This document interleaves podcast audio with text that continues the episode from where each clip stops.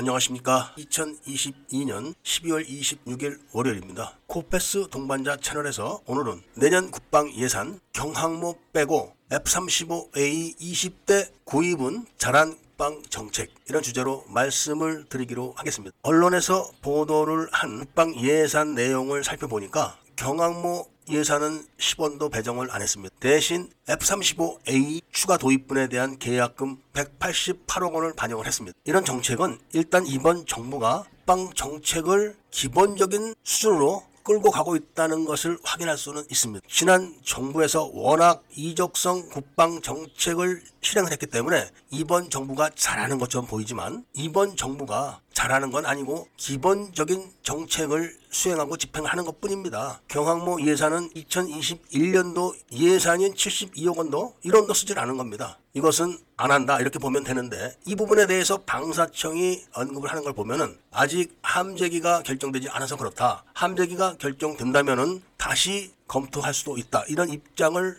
표명을 했었습니다. 그런데 바로 이 방사청이 경항모 건조에 앞장을 섰던 국가기관입니다. 방사청은 국방부 산하 기관이죠. 그러니까 문재인이 자신이 대통령임을 전제로 해서 그동안 해군에서 소요 제기를 해가지고 연구 개발이 거의 끝나가는 상륙함 백령도 함에 대한 계획을 취소시켜버리고 그냥 경항모가 좋다. 이렇게 결정을 내린 겁니다. 그런 결정을 내려서 집행하는 과정이 무슨 경항모에 대한 해군의 소요 제기가 있어가지고 그것이 어떻게 의결이 되고 다음에 회의를 통해서 결정을 해가지고 이런 단계가 전혀 없는 겁니다. 그냥 대통령이 원자력 발전소 폐쇄 이렇게 하는 것처럼 진행하던 백령도함의 건조 계획을 없애 그리고 국방부 장관을 빼고 방사청장을 불러다 네가 해 이렇게 해가지고 진행한 게 경항모 건조 계획인 겁니다. 그러니까 경항모라고 해서 달라진 건 아니고 백령도 함에 웰독을 떼어낸 거를 주 변경 사항으로 해가지고 디자인을 좀 고치고 해가지고 다른 것처럼 보이게 해서 진행을 하려고 했던 겁니다. 그리고 F-35B는 아직도 제대로 검증이 된 그런 기체가 아니고 해병대 상륙 작전에 특화된 기체인데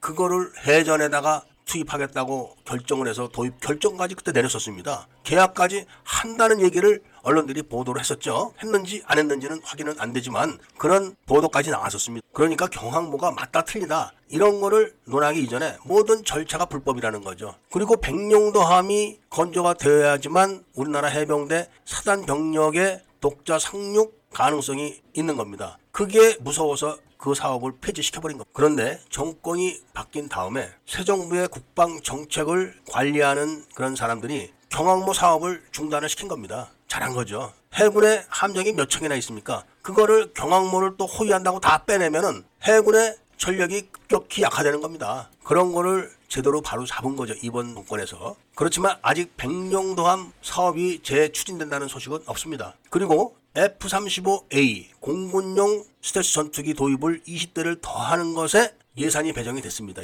그렇게 되면은 공군의 하이급 전투기인 F-35A 전투기가 60대가 되는 거죠. 그런데 기왕에 하는 거니까 F-35A에 대한 전력화가 제대로 됐는지 안 됐는지 이거를 검증을 해달라는 거. 문재인 정부에서 F-35A를 도입을 한 다음에 전력화를 제대로 안 했다는 이야기가 많이 나왔었습니다. 특히 F-35A가 스텔스 기능을 발휘하려면은 모든 전파를 끄고 통신 위성으로 지령을 받아야 되는데 우리나라가 쏴올린 아나시스 2호 통신 위성에 조절 단말기를 문재인 정부가 준비하지 않고 쏴올려 가지고 이거를 구형 조절 단말기로 약식으로만 컨트롤을 하게끔 되어 있습니다. 그런데 그 약식으로 하는 구형 조절 단말기의 위성이 바로 아나시스 1호인데 이거를 북한이 이미 jamming을 했던 그런 단말기를 사용하는 거죠. 이 부분에 대해서 예산이 배정됐는지 안 됐는지에 대해서 자세하게 나오질 않아서 제가 알 수는 없습니다만은 5천억이 넘는 통신 위성을 발사를 하면서 몇 푼 안 되는 조절 단말기를 준비해 놓지 않았다. 이게 말이 되는 게 아니군요. 아주 의도적인 겁니다. 그래서 공군 스텔스 기체들이 스텔스 기능을 발휘하려면은 통신 위성과 관계가 굉장히